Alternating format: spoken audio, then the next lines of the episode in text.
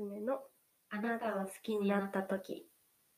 この番組は文筆家で編集者の僕泉とフリーでライター、PR をする初音がお届けする私たちが好きになったものやこと、場所についてお話しする柔らかで温かな場所です。今回は第8回目ということで、前回お話しした私たちが好きな映画についての泉さんバージョンをお話しします。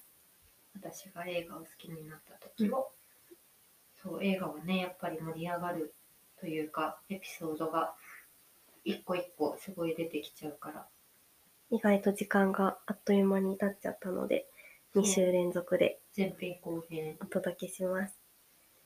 すみさんの映画は、映画愛はね、結構そう伝わってきました。でも。そんなにもともとすごい映画好きじゃないんだよねうんうん全然うんきっかけがあってあの大学12年の時に通ってた美容室がうん。すごく文化とかカルチャーとか音楽とか映画とかの教養がすごく高い人ばっかりの美容師さんで、うんで行ったらねアスパラとか出てきたんだよね。な なんか美容室ってお茶とかジュース以外に出てくることあるんですか？かホワイトアスパラあるよって言われてお皿にアスパラ出てきたのはいまだに忘れられないんだけどうん。アスパラが出てきたりとか 落語会。英語の落語会があったりとかへえ。と、あとは、なんだっけな、秘密基地が大観山にあって、はい。そこでよくお茶会があったりとか、お茶会、ご飯会、あと、その美容室の向かいの父と呼ばれる写真家の人の家でみんなでご飯食べたりとか、何それ。本当に不思議。常連さんとかで行くあんですか？常連さんじゃなくて、はいはい普通に本当に向かいのお家の。写真家の。そう、父と呼ばれる写真家の人の家でご飯を食べたりとか、すごい不思議な美容室で、なんかそこの人がよく、そこの人がよく、うんその映画とか音楽の魅力を教えてくれて、で、それまであんまり映画に興味がなかったんだけど、うん。なんかこの人たち、こういう大人になりたいと思って、うんうん。で、そこから知らない映画を TSUTAYA で本当にいっぱい週に何本借りて見たりとか、劇場にとにかく行って、あの、新作も見たし、過去作もすごい見るようになって、うん。年間100本の作品に触れるっていうのを目標にして、うん映画と演劇と美術で100以上必ず見るっていうのでそれを、えっと、大学2年から22歳までやってたへので、ー。34年ぐらいはずっとやっててでも今今はねそんな100も全然見れてなくて。いや、でもそれだけその時期に見てたらだいぶインプットというか、そうだね、うん。なんかこう知識とかうん。影響とかはうんすごくうんうん。自分に今の自分にその映画が与えてくれたものっていうのがすごく、うん。その演劇を作るにあたってとかももちろんそうだし、うん。詩を書くにあたってもそうだしすごく影響を受けてるとうん、そうですよね。普通に友達と遊ぶのと映画を見るのだと全然思また違った考え方とか、うんうん。人生うのん、人生とかうん、価値観とかに触れられることができうん、るから、うん、うん、なんか一番昔の記憶をたどると2本あってはい。本当に小学生とか幼稚園とかの時なんだけど、うん、うん、タイタニックとアイアムサムって作品うなんだけど、タイタニック。タイタニックはそんなに親も映画好きじゃなかったから、はい、はい、普通にはい。金曜ロードショーとかで見てたんだけど、うん。でもなんか金曜ロードショーであると必ず見てて、へで、え。あの、すごい、なんだろうな、当時は全然意味が分かんなかったんだけど、うん、うん、なんか車の中に2人がいるシーンでなんか曇ったガラスに手をこうバンってこうやってそれがこう浮かぶみたいなシーンとかがすごい覚えてたりとかうん。なんか小さいながらにとかなんかその最後のその海の中のシーンとかもすごい印象的で、なんかこれは何なんだろうみたいなのをそのディズニーとかポケモンとかハム太郎とかじゃないうん確かに。その何なんだろうこれはみたいなのを感じて、でなんかその大人になってみて理解したりとか、うん。まあ、でもその自分のなんだろうこれとかなんか好きかもみたいなうんのは、うん。原体験は「タイタニック」だなと思ってうて、ん。でもうちょっと大きくなって小学生ぐらいの時に多分これ親が好きで借りてみたんだけどはいはい「アイアムサム」っていう作品があってはい。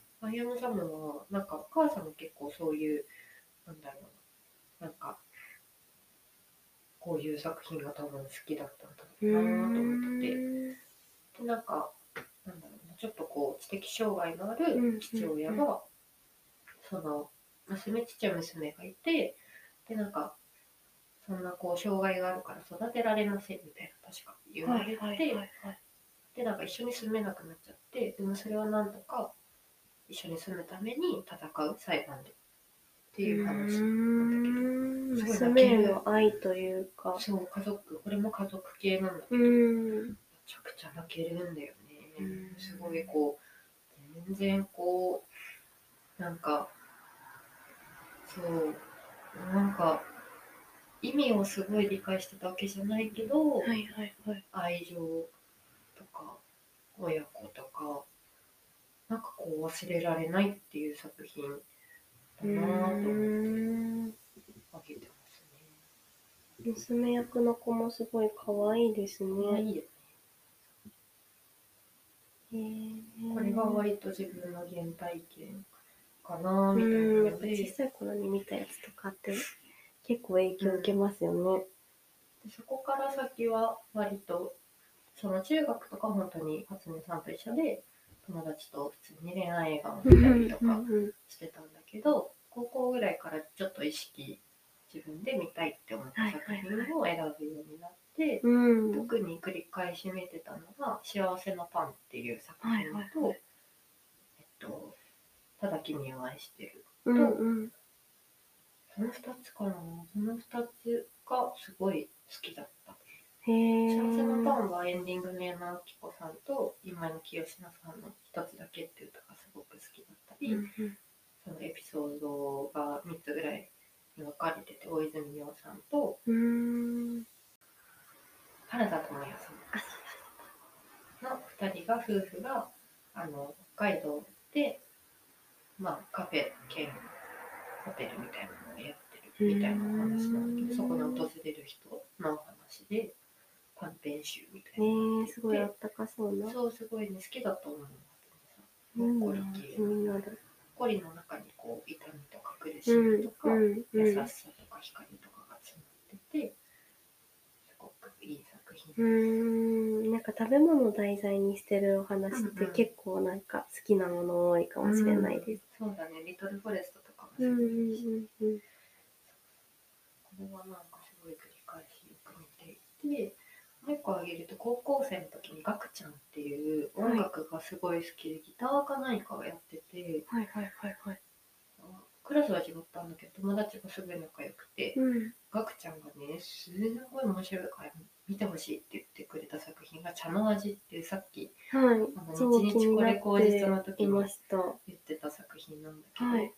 茶の味はね、すんごいもうね、あの、別にお茶の話ではあんまりないです。あ、ではないんですか？はい、あの、変ってこな、本当に変な映画で、へえ。冒頭から変なんだよね。あの、男の子の額からね、電車が出てくるんだよね。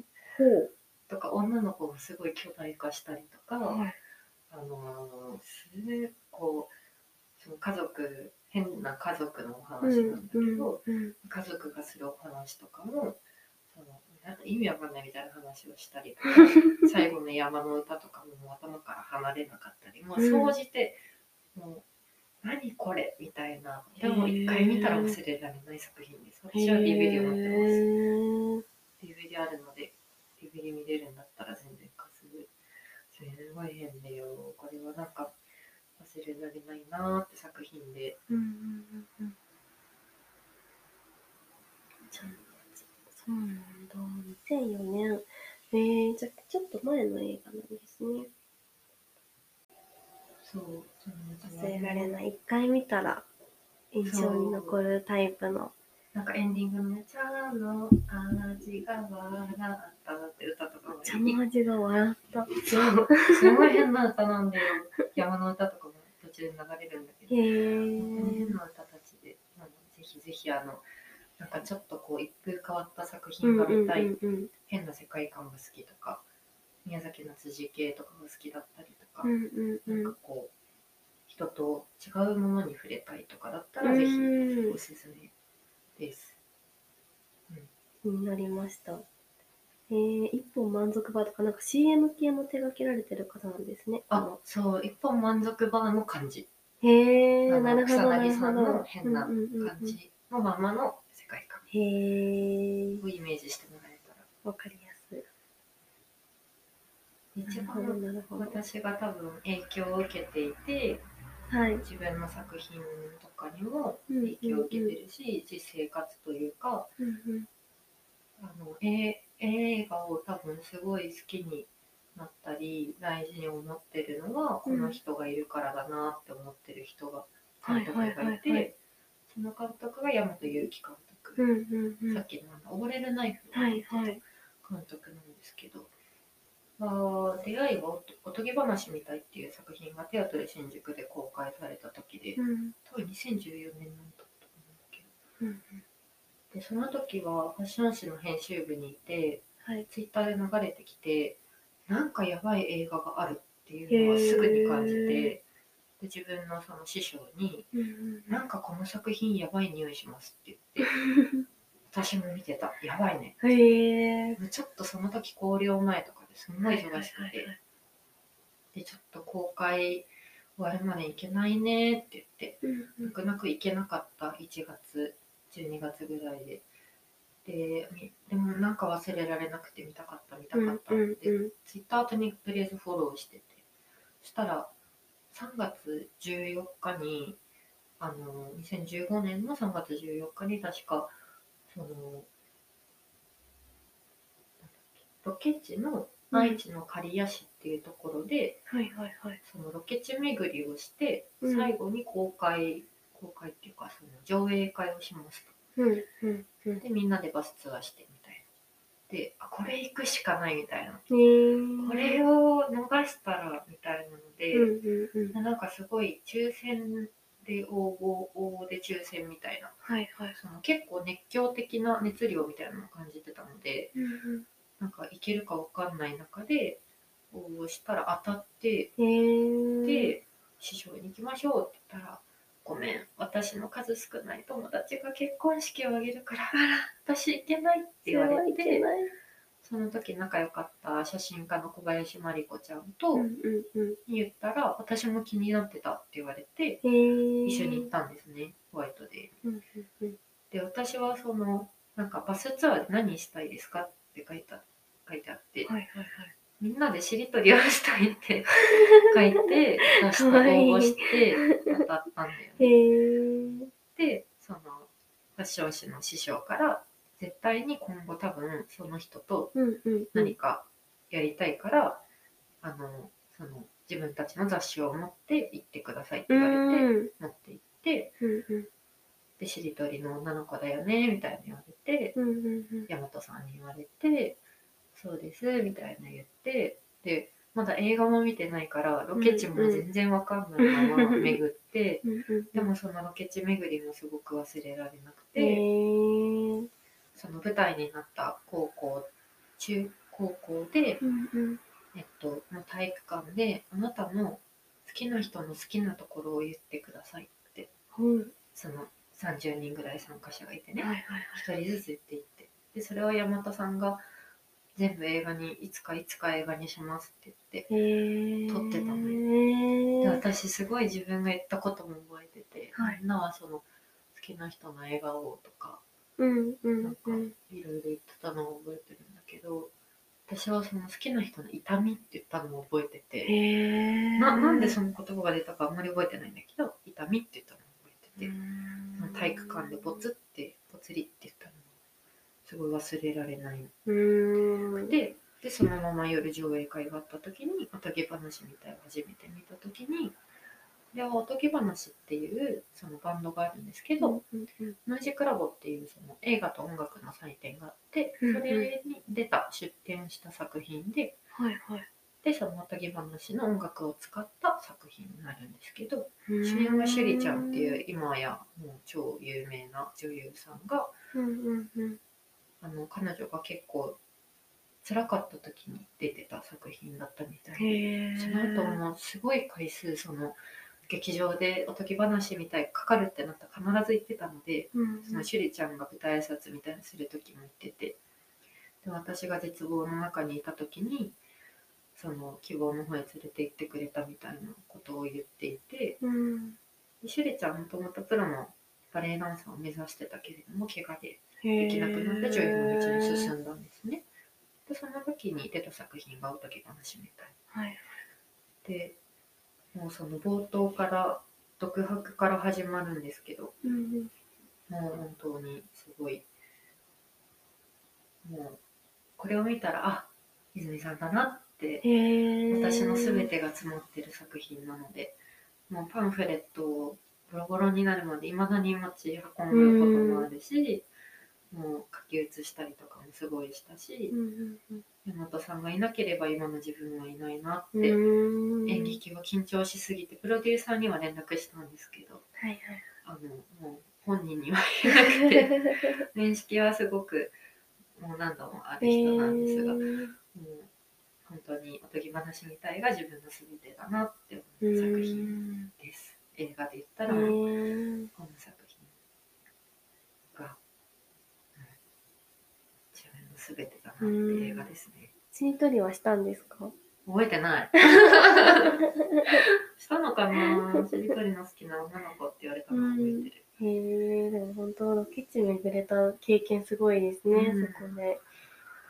この後、山田さんとはお仕事をご一緒にうんうん。映画ですることができて、21世紀の女の子っていう山田さんが立ち上げた映画のプロジェクトに衣装で参加させてもらったりとか、現場にも行かせてもらったりとか。ああ、そうなんですね。そう、現場に、映画の現場に行けたのは本当に山田さんの現場に入れたのは一生忘れられないなと思うんううし、んうんそれが離れ離れの花々へっていう作品だったのはうんうんうん本当にもう奇跡だったし、自分の中で一生の光であり宝物だなって思っています。うんうんその後のホットギミックがアルミーツボーイっていうコリミアのさ主演の作品。うんでは、えっと、グッズの制作と、えっと、写真展の企画をさせてもらいました。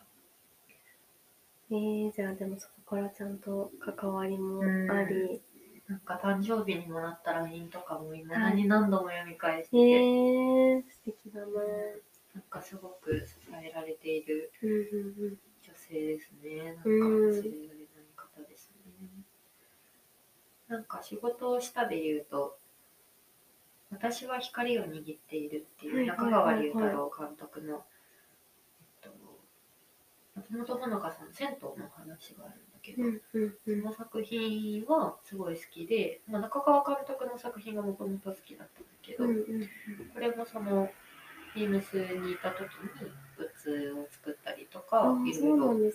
そう関わらせてもらっていて、でも一番最初は少女開校っていう枝優香ちゃんの、はいはいは枝ちゃんはもともと友達で、い。えー、少女開校のパンフレットの相談とかいろいろ受けていく中でうんうん。公開するってなって、うん。じゃあ一緒に展示とトークショーと企画やろう、グッズ作ろうみたいになって、何も初めてビームスで企画を一から立てて、何もわからない中で黒板を作り、黒板に写真を貼り、黒板をなんかその設置しみたいな、なんかトークショーで途中で音が綺麗もうちょっと怒られみたいなのとかも全部覚えてる、忘れられない少女開校も何回も何回も見て大好きな大好きな作へ品えですね。枝ちゃんのデビュー作。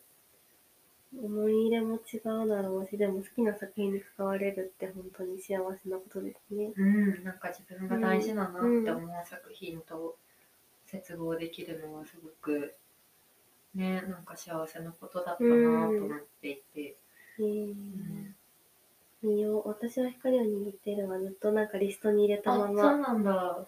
香川監督の温度感っていうか静かさとかはすごく好きだと思う。うんうんうんうん松本穂香さんもすごくうんうん好きなので。静かな雨っていうその後の作はいはいはい品すごくいいです。へえー、原作がすごい宮下奈人さん小説なんだけど、その小説が私はすごい好きで、へーでね、みたいな、香川監督やるんですか？ってなって、速攻試写会行って、これか。はうん、ぜひ、大河さんかな。いはいはい。うんやつだと思うんだけどぜひ見てほしいです。えー、見ます。なんかちょっと話してると見たいやつが増えていきますね。ね私もなんか、映画熱が。そう、映画熱が溢れていくね。えー、いいですね、いいですね。そっか、21世紀の女の子も、なんかジャケットじゃないや、なんていうのかな、この、あの、映画の写真もすごく、色味の感じとかも、ちょっと泉さんっぽいですねうん、。うん、好きだよ。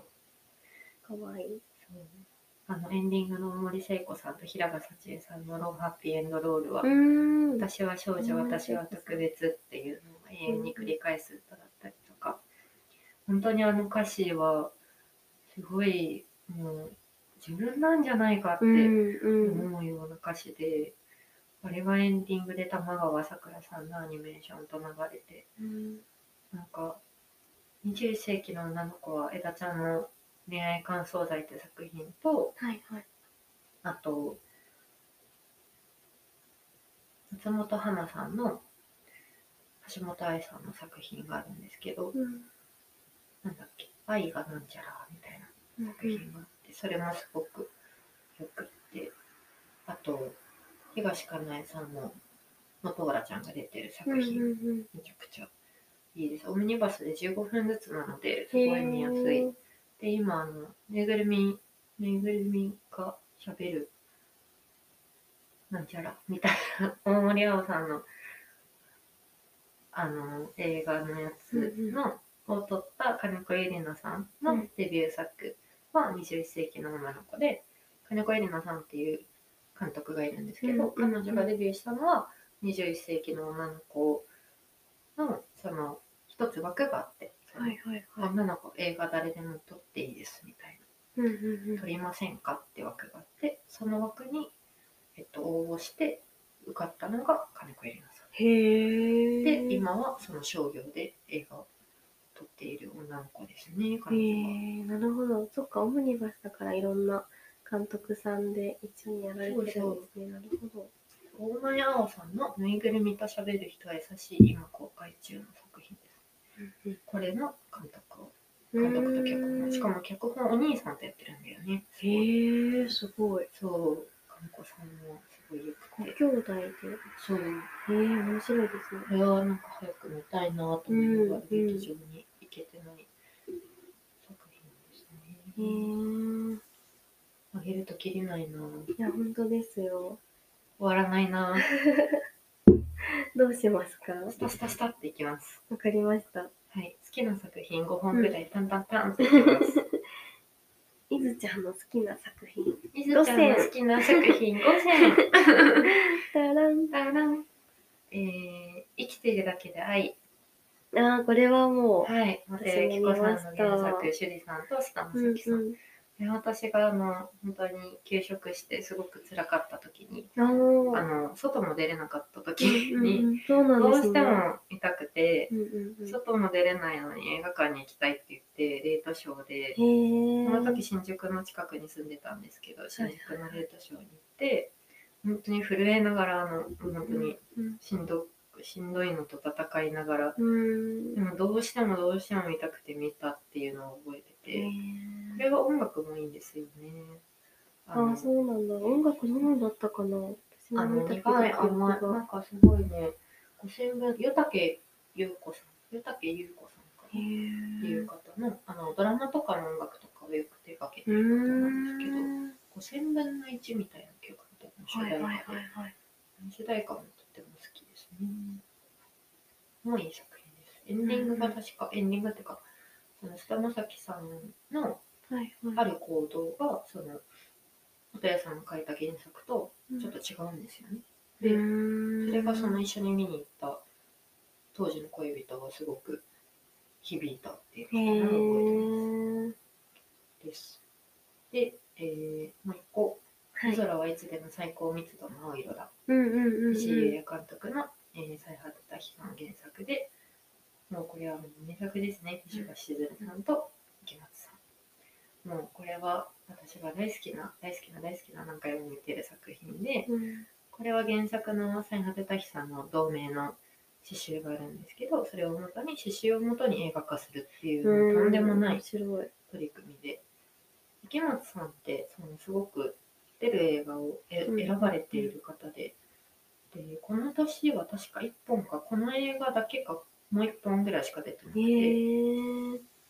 でこの「夜空はいつでも」で多摩国際映画祭で賞を受賞してるんですけど、うんその時にあの池松さんがおっしゃってたことが未だに忘れられなくて、うんもうこの作品をすごく何度も見ています。うん。なんか出る作品を選んでるのってすごいですね。本当になんか自分がいいなって思ったものにしか関わらないというか。そのスタンスはすごく大事だよね。うん。なんか、やっぱそこだけで貫ける人ってそんなにいないんじゃないかなとか、うん。いろんななんか邪念があったり、うんん、なんか出た方がいいのかなとか、うん 迷うところをこうスパッと一本二本にこううん。気持ちをぶつけてるんですね。すごいなぁ。池松さんの作品、私もちょっといろいろ見てみようん池松さんの作品は結構見てるんですけど、うんその中で一番好きなのう。は「やつらはいつでも」うんですね。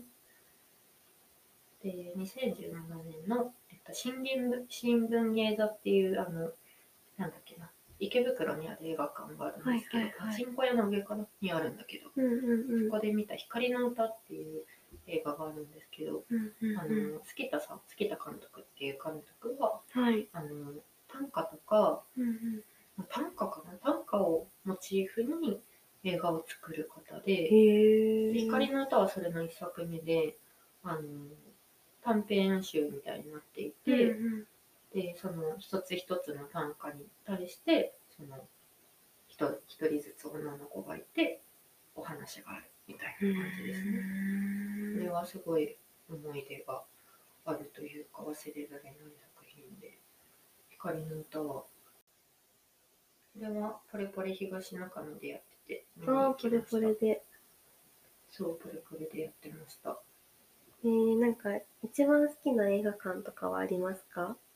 えー、ポレポレも好きだし、うんテアトル新宿も好きだし、武蔵野館も好きだし、うーん、でも、一番好きで言うと、東京じゃないんですけど、はいはいはい。さっきのあの、大和由紀監督のはいお。とぎ話みたいを見た愛知の、えっと、刈谷市にある刈谷日劇っていうへ劇ー場が多分一生忘れられなくて、あのそれを見てから何回か行ってます。あーあのそうなんですか。愛知に用事があるたびに刈谷まで名古屋から刈谷まで行ってあのそのオーナーっていうか話して、はいへ刈谷ー日劇大好きです。結構私も映画館に、なんか映画館で、その映画館で見ることに価値があると結構あるので、ちょっと話それちゃったんですけど、東京とかも私もまだあんまり知らないので、行ってみたいなと思って、うんポレポレはいいですよね。テアトル新宿が結構思い出深いかな。うんなんか師匠とオールナイト上映会を床に座って見へてコーンこぼしちゃったり めっちゃいい覚すっごい出。シリアスなシーンでみたいな。夜中の1時みたいな。やっちゃったそれもね、朝方、朝の4時ぐらいにおとぎ話みたいなあるっていうので行ったんだよね。な。へー。そう、そう読売かなんかの大賞かな。いい思い出だな。そうそう。それはね、すごい、うんテアトルの思い出深い。うん映画館大好き。基本、あの、ネットフリックスとかも、うんネットフリックス、うんユーネクスト、アマゾンプライム全部入ってるんですけど、あの、基本映画館に。映画館に行くことが多くて、うん。やっぱ違いますよね。その場でこう戻せないというか、うんうん今見るっていうのが。なんか集中力私全然ないのね。そう、全然なくて、だからあの映画館に行かないと映画を見れない。人だからそうなんです基か。本映画館に行きます。で、もう一個あって、もう一個が、えー、割と最近の作品、カモンカモン。うんマイク・ミルズの作品ですね。カモンカモンはモノクロの作品で、あのこれはめちゃくちゃもうぜひ見てほしい、すごくいい作品です。あのうん男の子が、あなんだっけ、自分の妹かな？妹の息子とちょっとこう暮らすみたいな、そのおじ、まあ、おじと男の子みたいなのの生活みたいなのが描かれてて、人人同士って分かり合えないよねっていう作品なんですけど、気になる。これはね、すごいいいんだよね。うん。この作品はなんか、もう見て1年経つのは4月はいはい22、はい去年の4月22上映だから、そう、1年経つ、あ、2年か、2021年、2年経つ、ん ?2022 年2の年の？4月22だから、一一年ちょうど1年経つんだけど、1年経っても結構忘れられない作品で、うんうんうん。これもぜひ見てほしい。なんかこれはグランドシネマサンシャインって池袋の映画館に、はいはい。すごい新しい映画館で見たんですけど。そこで見た作品でもう一個挙げると、ジョジョラビットっていう作品もすごい面白いです。うん、これもね、可愛い子供が、子供が可愛い作品で、ジョジョラビットも大好き。結構、ジョジョラビットも未だに、たまに見ちゃ結構ポップな感じなんですね。ポップなんだけど、ちょっとこうシリアスってへいうか、えまあ、。戦争のそのナチスの話だから、うんうんうんうん。ちょっとこうねあの戦争とかそういうお話なんだけどすごい面白い作品です。へえ。でなんかその好きな作品の中に1個入れててはい。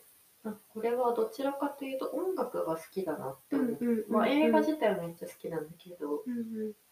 あのピピちゃんっていう台湾の女の子がいてはい。あの川島香取さんがミューズでよく撮ってる女の子だったりとか、うん銀杏ボーイズのジャケットによく使われてる女の子なんだけど、へえ。ピピちピピちゃん、まあ、ヤンワイニンちゃんっていうんだけど、ゃん。はい。ヤンワイニンちゃんが主演の日本の映画で、で恋愛祈願集っていう映画があって、恋愛祈願集はね、なんか、エンディングがまだあんまり売れてない頃のあいみょんさんの。全然そんな有名じゃない「漂白」っていう曲があってうん。なんかその曲がエンディングに使われてるんですようね。でその曲が「漂白」って曲がエンディングでかかった時にザザンってギターが流れてはい。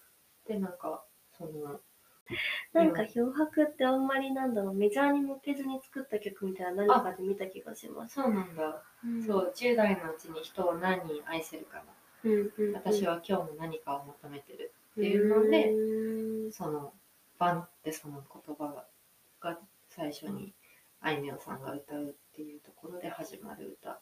10代のうち。PV も多分この恋愛祈願集の PV になってて、すごいこの映画ははその音楽が忘れられない作品ですね。うーん。なんかピピちゃんってすごいあの可愛い、うんすごい台湾美人みたいな、うんうん。ちょっと見たことがある気が。へえ、この方が出てる。ま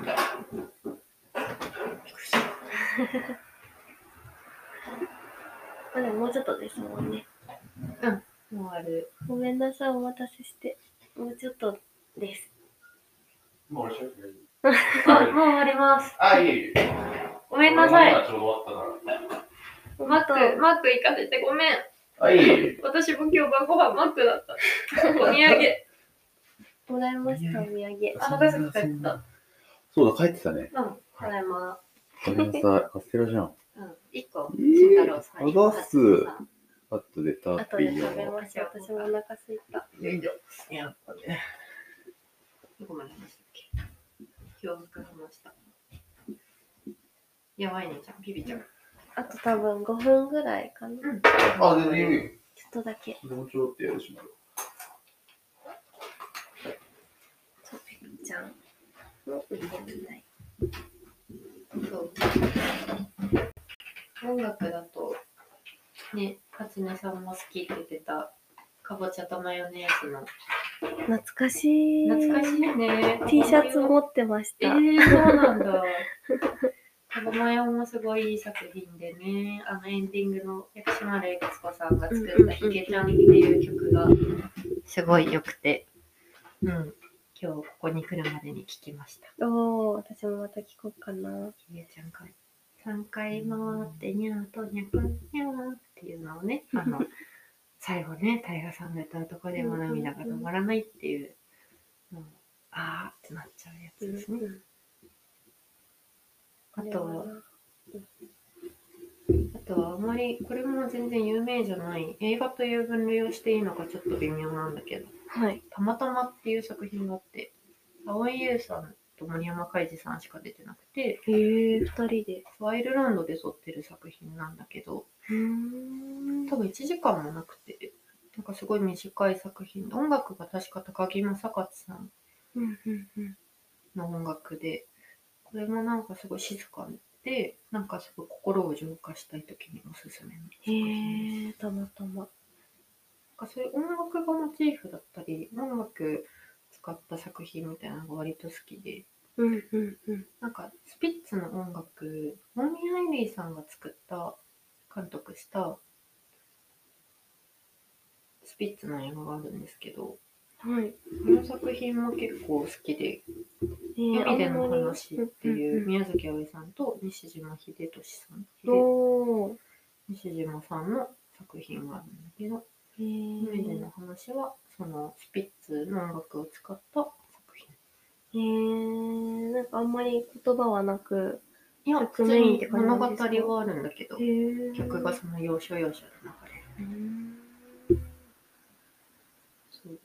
すごいキャストもいいですね。うんうん、私はほほぼほぼ邦画しか見ないんだけど、私も邦画が多いです。うん、多分上げてるのほとんど邦画なんだけど、なんか、ゴッドヘルプ・ザ・ガールっていう作品はうんうん。結構、ね、すごい好きな音楽の作品で、うんうんなんか精神病棟にいる女の子が抜け出してはい音楽をやるって作品なんだけど、えー、面白い。これはね、好きだね。うんうんすごい可愛いですね、これ。そう、かわいい。ゴッドヘルプ・ザ・ガールは世界観がすごいかわいいから。うんおしゃれな。そうそうそう。場面が多いですねおしうーん。ゃれな感じの音楽です。確かに音楽が好きな作品と、なんか、ううんん、やっぱそこも含めていいなってなりますよね。えーうん。映画は、映画はね、第七芸術なので、うんすごいこう、すべての芸術が混ざっているから、すごいこう、素晴らしい作品だなって、作品っていうか芸術だなって思います。あれを作るって本当にすごいな。その映画を作るってすごいなって、本当になんか演劇を作って思いましたね、なおさら。うん、映画を作れる人はすごいって思いました。うん。いや、本当に。作れる。しかもそれを他の人が演じるうんうんうん。ものをまた撮るっていういろんな人を巻き込んで、自分の想像しているものとか、それ以上のものをどう作るのかって、本当に監督さんとか、まあ、関わる人たち皆さんですけど、うん。映画ってすごいな思いますね。なんか周りに、たまに関映画関係のお仕事されてる方とか、もう本当に夜中までずっとやられてたりするから、うんそりゃそうだよなってなりますね。うんなんかそうだ作品を作るね。のに、どれだけ労力がかかってるんだろうと思います。映画の話は、あと、シング・ストリートのアップっていう曲もすごい好きですへね。ー。あの、男の子たちが音楽をする話ですね。これも大好きですね。好きだななんか、あげるとキリがないでですすね。ね。そう。音楽で言うとそれぐらいかな。うん最近見たものだとね、あの、モンカーウェイの天使の涙を初めて見ました。ああ、天使の涙。はうん、ずっと見てなくて、あの、いはいはい。恋する惑星は、あの、イメージフォーラムに一時期すごい通ってて、うんイメフォで見たことがあったんだけど、イメフォで初めて見たのもすごいあの、ミランダ・ジュライの作品、ミランダ・ジュライっていう海外の、あの、アーティスト、なんて表現したらいいかわかんないんだけど、ミランダ・ジュライの The Future っていう作品を初めて見て、すごい面白くて、そこからやったんだけど、なんか、そうだね、彼、すごい面白かった。へなんか、そう、連れて、ディズニー見せたいって言われて、連れて行ってもらって、すごい、その、久々に映画に大きい画面、大きいスクリーンに触れて、すごい楽しかった。えー、なんかミランダ・ジェライさん、本を読んだことがある気がします。あ、うん、ミランダ・ジュライはたくさん本を出しているので、何の本だったかでも記憶が薄いけれど。うん、なんかそのビームスにいた時の上司から、久保ちゃんはミランダ・ジュライになればいい？って、すごい言われたのを覚えてて、へえー、うん、ミランダ・ジュライかと思いながら。確かになんて表現するんだろう。パフォーマンス表現者なのかな？そうな何者って言ったらいいかわかうんない。ん。面白いです。こんなえー、もう一個なんか、高校生の時見て忘れなかったのが、あの、9.11の、ものすごくち、ものすごく近くて、ありえないほど、あ、これだ。ものすごくうるさくてありえないほど近いっていう。あの、9.11の時に、そのお父さんを亡くした少年が、うん。その、お父さんとの約束を果たすみたいな。旅に出るみたいな作品があって、それはなんか高校生の時にすごいおしゃれな女の子と見に行ったのを覚えてへて、ー面白かったですね。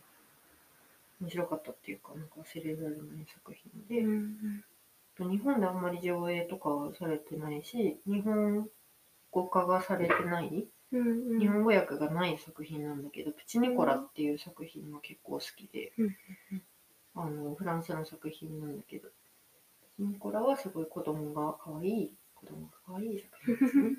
なんか子供が出てるの多いかもですね。泉さんがそう子供大好き言ってくださってるの。可愛い子供大好き。なんか子供が言う言葉に考えさせられるって多いです。確かに。なんか作品見てても。うん、そう、すごくさうんうん。あとはタイピストっていう映画もすごい好きで、この間、あの、ホテルに泊まった時 DVD 持って見ました。タイピスト。タイピスト。へー。すごい。いくらでも出てきちゃいいくらでも出てくる。まあ、あと、言わずもがな岩井俊二監督には影響を受けてるので、あの、ね、この間、この間情報が解禁された、あの、アイナ・ジ・エンドさんが主演の映画、もう楽しみで楽しみで 楽しみで震えています。もうメンバーが良すぎるあれは、あの、スチールも浜田秀明さんっていう写真家の方がやってるので。楽しみ、楽しみ、楽しみ、楽しみって思って震えていて。で、さっきね、初音さんに見せたけど、それでも私は生きていくっていうフランスの映画、レアセドゥの映画があって、それもすごい楽しみ。ゴールデンウィークの楽しみ。いや、これ本当見たくなりましたね。ね、これすごい良かったね、うん僕。絶対泣いちゃうだろうけど。うん、そう、あの、ね、お父さんの介護しながら娘がいて、みたいな。で、ある男性と出会って、で、私はどうやって生きていくか、みたいなお話ですね。すごい。もう必ずいい。うん。お洋服とか、なんか配色もすごい綺麗ななと思いま映した。画はそこが見どころでもあるな。わかりますなんか美しい。なんかすべてが美しい。服も可愛い。なんかもう、指先から足先まですべてが美しく可愛いから、見ていて飽きない。うんうんうん。のはある。あと、世界の記憶を聞く。ああ、あの白黒のそう、モノクロのね、あの、池松さんと黒木春さんがうん出てる。作品があるんですけど、そう、あの、モノクロの、えっと、江戸末期の作品なんですけど、江戸末期をモチーフ、江戸末期を、なんて言えばいいんだ舞台か。江戸末期を舞台にした。で、黒木春さんが途中で、あの、声を失ってしまって、で、その中でどういうふうに生きていくか、みたいな。うんうんで、僕の中でね、その、愛する人に世界という言葉を教えなさいっていうセリフがあって、それすごいいいなと思いました。うん。これはもうすぐ公開であす。さってあー4月28じゃあ公開です。ちょうど配信された次の日くらいかなうん、そうだね。見に行こ見に行きたいですね。えー、ちょっとたくさん聞いて、いろんな見たい映画が、う。ちょねっと来週は映画週間になるかもしれない。映画週間、映画週間。そんな感じですごい映画熱を熱く語ってです。ね。でもね、映画なんて本当に人それぞれだから、うん。みんなの好きな映画とか。忘れられない作品とか、これを最初に見たとか、覚えているとか、う聞きたいよねん。結構その人もなんか人格に影響しているだろうし気になります